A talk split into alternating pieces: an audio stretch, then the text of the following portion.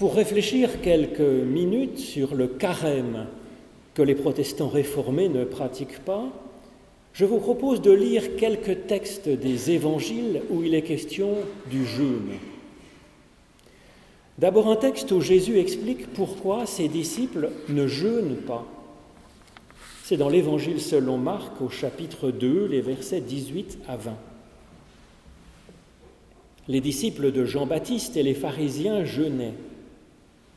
On vient dire à Jésus, « Pourquoi tes disciples à toi ne jeûnent-ils pas alors que les disciples de Jean et les disciples des pharisiens jeûnent ?» Jésus répondit, « Les amis du marié peuvent-ils jeûner pendant que le marié est avec eux ? Aussi longtemps qu'ils ont le marié avec eux, ils ne peuvent jeûner. Les jours viendront où le marié leur sera enlevé, alors ils jeûneront en ces jours-là. » Ensuite, je vous propose un texte où Jésus semble trouver évident que nous jeûnons de temps en temps, et il nous donne des conseils pour que notre jeûne puisse être utile, fécond. C'est dans l'Évangile selon Matthieu, au chapitre 6, ce passage très célèbre où Jésus explique ce qu'il en est donc du jeûne, de la prière et de l'aumône. Lorsque vous jeûnez, nous dit Jésus, ne prenez pas un air sombre comme les hypocrites. Ils arborent un visage défait pour montrer aux gens comme ils jeûnent. Amen, je vous le dis, ils tiennent là leur récompense. Mais toi, quand tu jeûnes, parfume-toi la tête et lave-toi le visage afin de ne pas montrer que tu jeûnes aux gens, mais à ton Père qui est là, dans le secret. Et ton Père qui voit, là, dans le secret, te le rendra. Enfin, je vous propose un texte magnifique où Jésus conclut en disant qu'il y a des situations où, pour s'en sortir, il n'y a que la prière et le jeûne. C'est dans l'Évangile selon Marc, au chapitre 9, les versets 14 à 29. Lorsqu'ils furent arrivés près des disciples, ils virent autour d'eux une grande foule de personnes et des scribes qui débattaient avec les disciples. Sitôt que la foule vit Jésus, elle fut en émoi, et on accourait pour le saluer. Il leur demanda, « De quoi débattiez-vous avec eux ?» Quelqu'un sortit de la foule et lui répondit, « Maître, je t'ai amené mon fils qui a un esprit sourd et muet. » Ou qu'il le saisisse, il le jette à terre, et l'enfant écume, grince des dents et devient tout raide. J'ai prié tes disciples de chasser cet esprit de mon garçon, et ils n'en ont pas été capables. Jésus leur dit, « Génération sans foi, jusqu'à quand serai-je avec vous, et jusqu'à quand devrais-je vous porter ? Amenez-le-moi. » On lui amena. Et aussitôt que l'enfant le vit, l'esprit le secoua violemment, il tomba par terre et se roulait en écumant. Jésus demanda au Père, « Mais depuis combien de temps cela lui arrive-t-il ? » ?»« Depuis son enfance, » répondit-il. « Souvent l'esprit l'a jeté dans le feu et dans l'eau pour le faire mourir. Mais si tu peux faire quelque chose, laisse-toi émouvoir et viens à notre secours. » Jésus lui dit, « Quel si tu peux ? Tout est possible pour celui qui se confie. »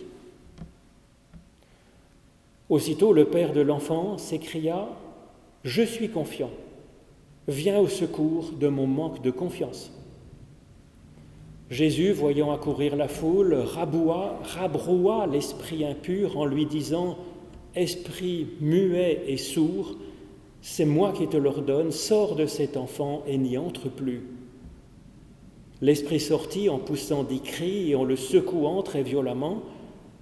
L'enfant devint comme mort, de sorte que la multitude le disait mort. Mais Jésus, le saisissant par la main, le réveilla et il le releva.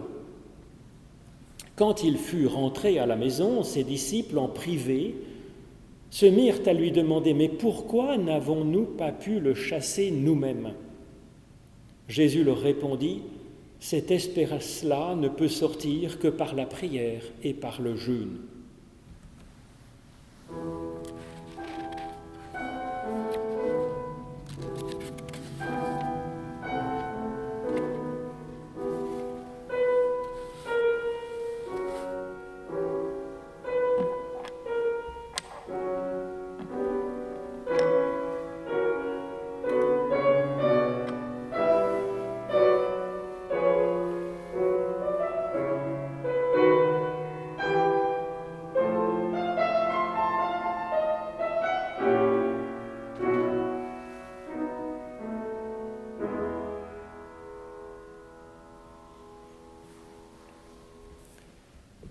Comme nous le voyons, le jeûne est une pratique très présente dans la bouche de Jésus lui-même.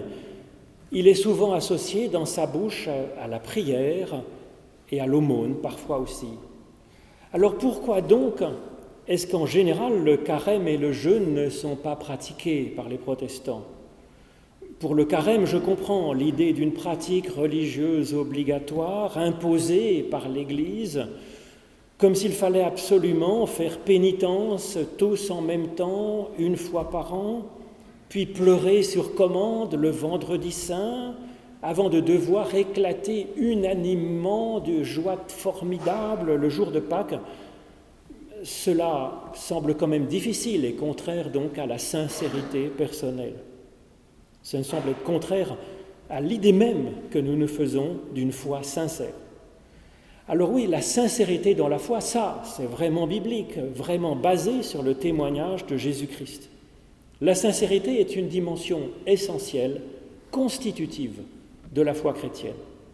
La foi, comme l'amour, n'est vrai que s'il est sincère, que si ça vient du cœur, pas de l'extérieur. Alors la pénitence sur commande, la contrition imposée, la joie programmée, c'est antinomique de la sincérité et donc de la foi ou de l'amour vrai. Alors fallait-il pour autant abandonner toute idée de jeûne puisque Jésus en parle à plusieurs reprises ? Je pense que oui en réalité, mais c'est un petit oui, un oui mais que je vous propose.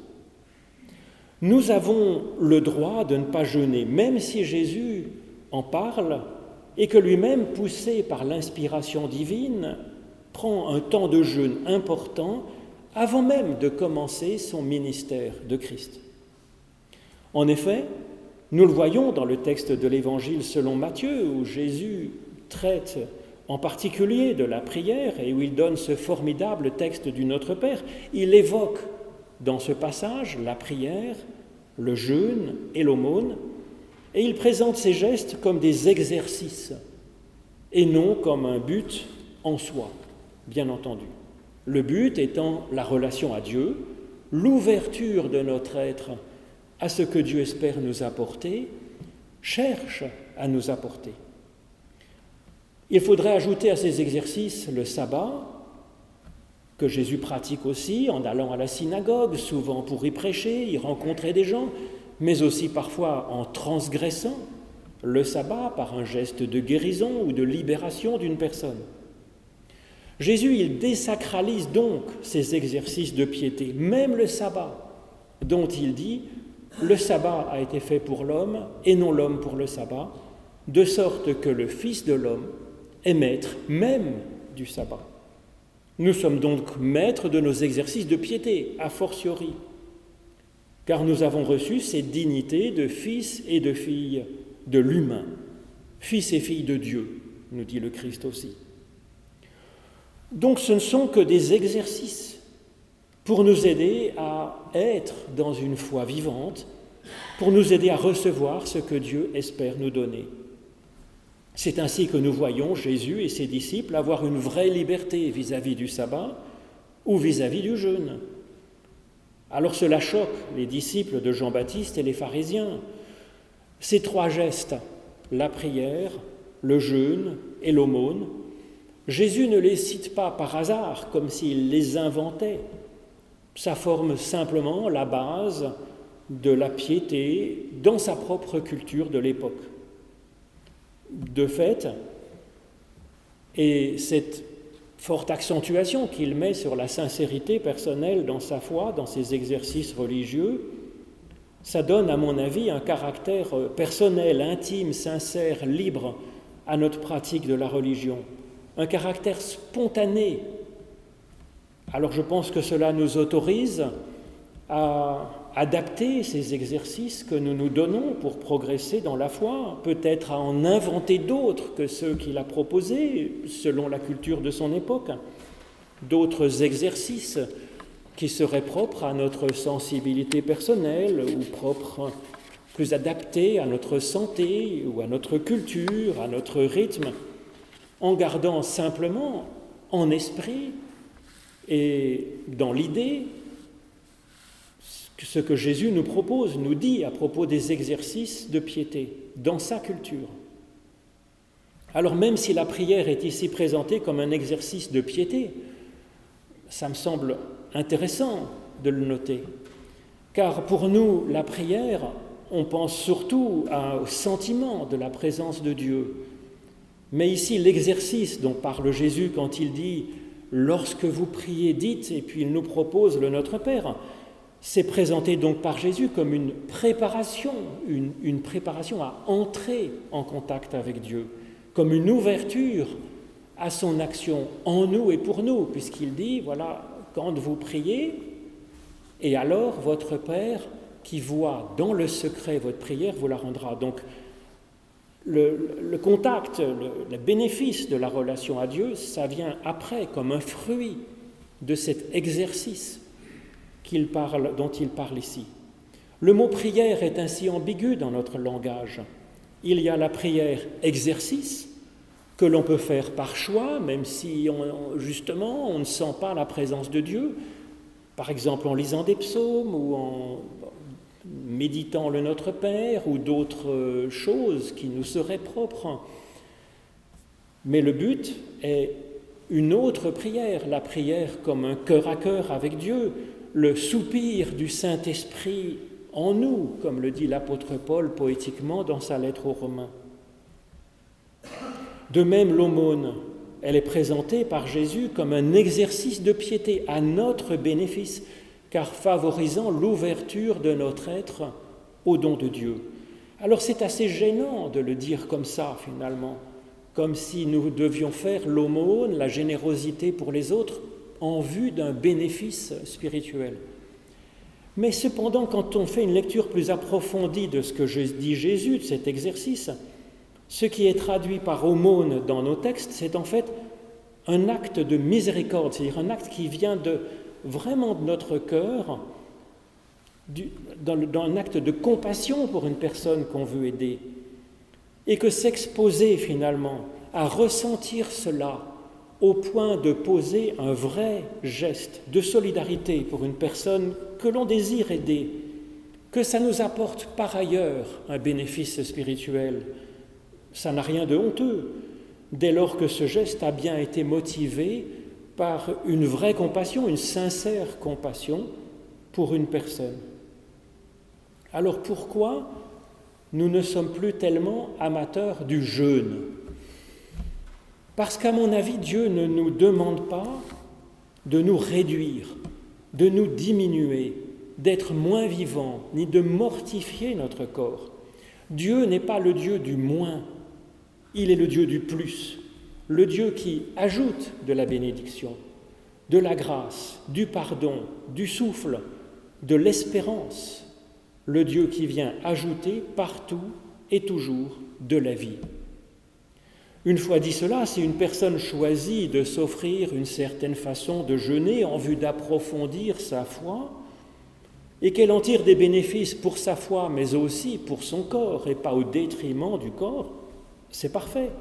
Si telle autre personne choisit un temps de retraite ou une marche vers Saint-Jacques de Compostelle, ou une façon de contempler la nature, ou une façon de lire les livres, ou une façon de je ne sais pas, c'est bien aussi. Le jeûne, la prière, le geste de compassion pour quelqu'un qu'on aime, le sabbat, sont des exercices de piété, de simples exercices dont nous sommes maîtres nous-mêmes. Dieu ne nous les impose pas, comme s'il comptait les bons points, ce n'est pas son genre. Ils ne nous sont pas exigés, ils nous sont donnés comme des appareils de musculation. Nous pouvons donc nous en saisir ou nous en donner d'autres, ce n'est pas un problème. Le problème serait de ne pas nous exercer du tout ou de sacraliser ces exercices comme étant un but en soi ou de les détourner en les pratiquant sans sincérité ou de vouloir les imposer aux autres. Mais à part ça, on peut choisir ces exercices. Dans une lettre que l'apôtre Paul écrit à son jeune ami Timothée pour le conseiller, pour le rendre autonome dans son ministère, il lui écrit « Exerce-toi à la piété, car l'exercice corporel est utile à peu de choses, tandis que la piété est utile à tout. Elle a la promesse de la vie présente et celle de la vie à venir. C'est là une parole certaine et entièrement digne d'être reçue. » dit l'apôtre Paul à Timothée. « Exerce-toi à la piété. » Littéralement, fais de la gymnastique d'ouverture à ce que Dieu veut t'apporter. Un peu comme on s'entraîne au sport, nous dit Paul. Et c'est comme cela que nous pouvons considérer ces exercices que sont par exemple le jeûne, la prière, la compassion en acte ou le sabbat. Notre ouverture à Dieu s'exerce comme un muscle. Elle s'assouplit comme une articulation. Elle se dynamise comme un corps bien entraîné. Jésus insiste sur la sincérité pour que ces exercices marchent, qu'ils remplissent leur but. Évidemment, car l'idée même est de développer une vraie relation sincère, d'ouverture à Dieu dans la confiance. Ces exercices travaillent donc en vue d'une plus grande sincérité et non contre la sincérité, comme l'exercice physique se fait en vue de la santé et non contre son corps. Bien sûr, l'exercice physique, comme l'exercice de piété, peut demander un effort afin de pousser nos limites, mais sans abîmer ni notre corps, ni notre foi, notre sincérité. De même que pour l'exercice physique, en vue de développer notre corps, il nous dit « Exerce-toi toi-même à la piété ». Exerce-toi toi-même, eh bien c'est en adaptant tes exercices tout en veillant à ce qu'effectivement cela fasse évoluer ta foi, ta sincérité, ta joie aussi, dans le bon sens, vers une plus grande profondeur, vers une plus grande élévation, vers une plus grande liberté, vers un épanouissement, un rayonnement. Cela aussi, ça se mesure, ça s'évalue soi-même, on évalue soi-même ces exercices pour voir ce que ça la donne. Alors bien sûr, c'est un peu comme quand on est trop raide, on va se dire « il faut que je fasse des assouplissements ». Alors évidemment, au début, c'est difficile, on souffre un peu, ça demande un certain effort, mais sans exagérer non plus, sinon on risque une tendinite ou trop de courbatures. Donc la sincérité est importante, c'est vrai, essentielle, dans cette façon de pratiquer nos exercices. C'est vrai, il y a seulement un risque de mal s'emparer de cette notion de sincérité. C'est un peu un piège. Parce que quand nous n'avons pas trop envie de prier, quand nous ressentons juste l'envie de simplement nous laisser vivre à ce premier degré de l'être que nous partageons avec notre frère le lichen, bon, j'exagère un peu, mais c'est précisément alors un symptôme qui nous apprend que nous avons besoin d'exercer notre piété.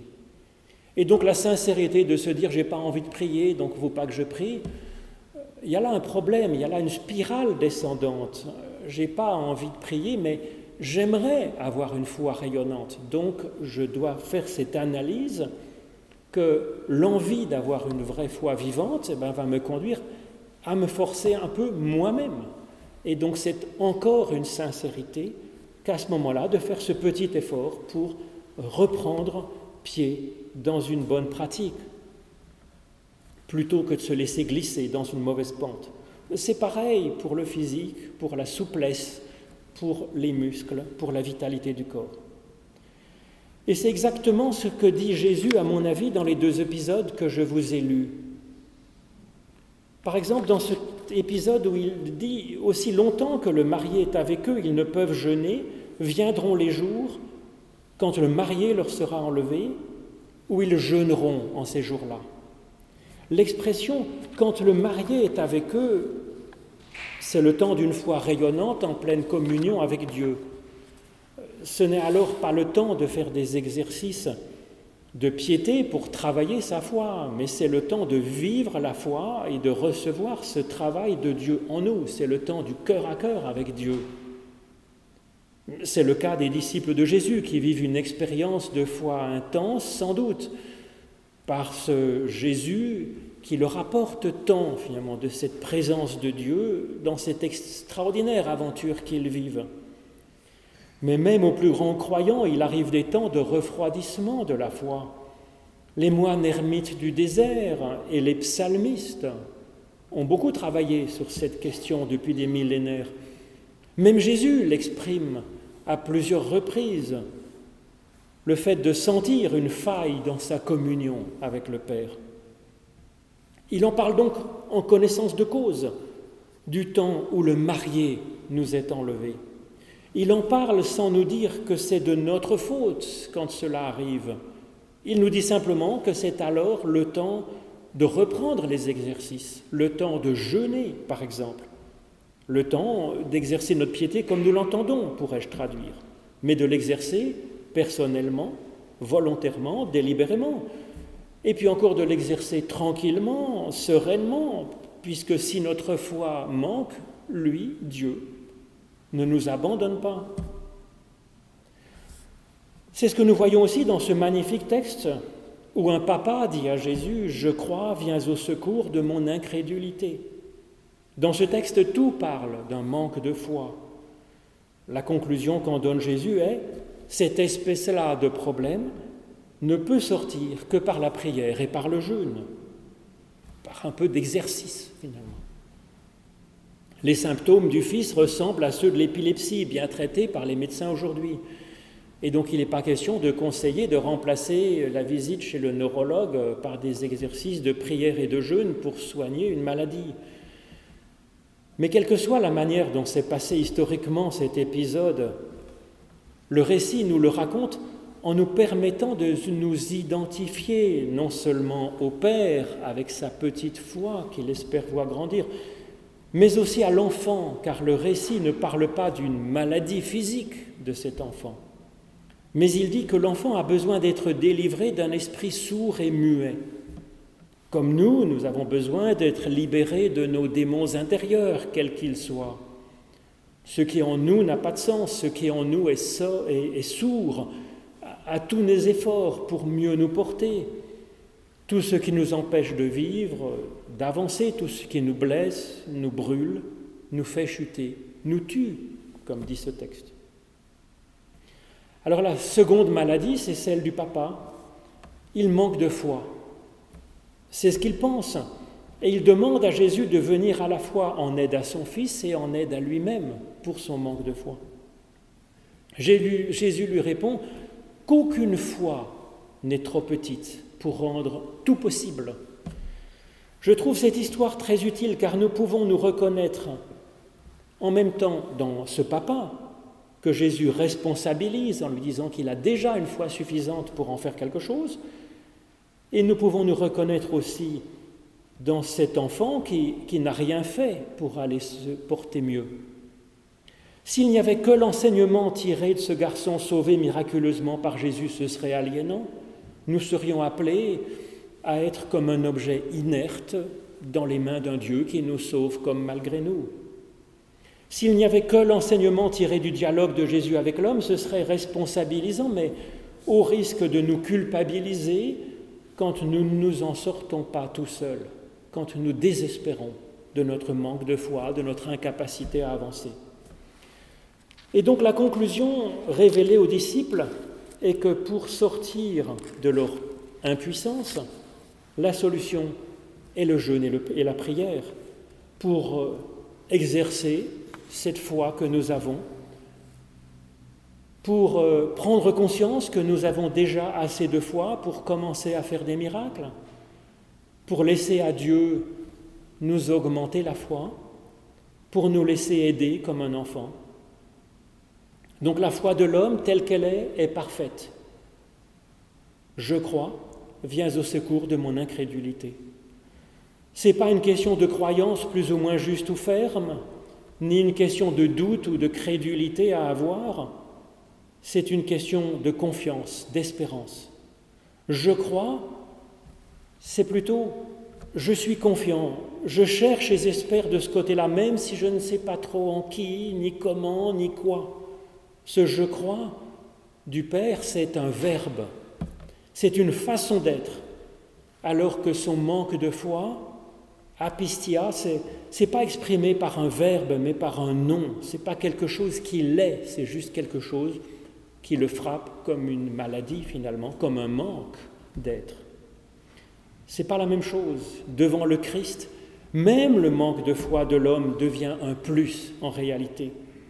Parce que c'est alors une sincérité, c'est une espérance, c'est une confiance. Et c'est donc encore une foi que de noter son manque de foi. Maintenant, l'homme pourra travailler là-dessus. Il pourra l'exercer tranquillement à sa façon, sa foi, et il pourra aussi travailler avec son début de foi et en faire des merveilles. Amen.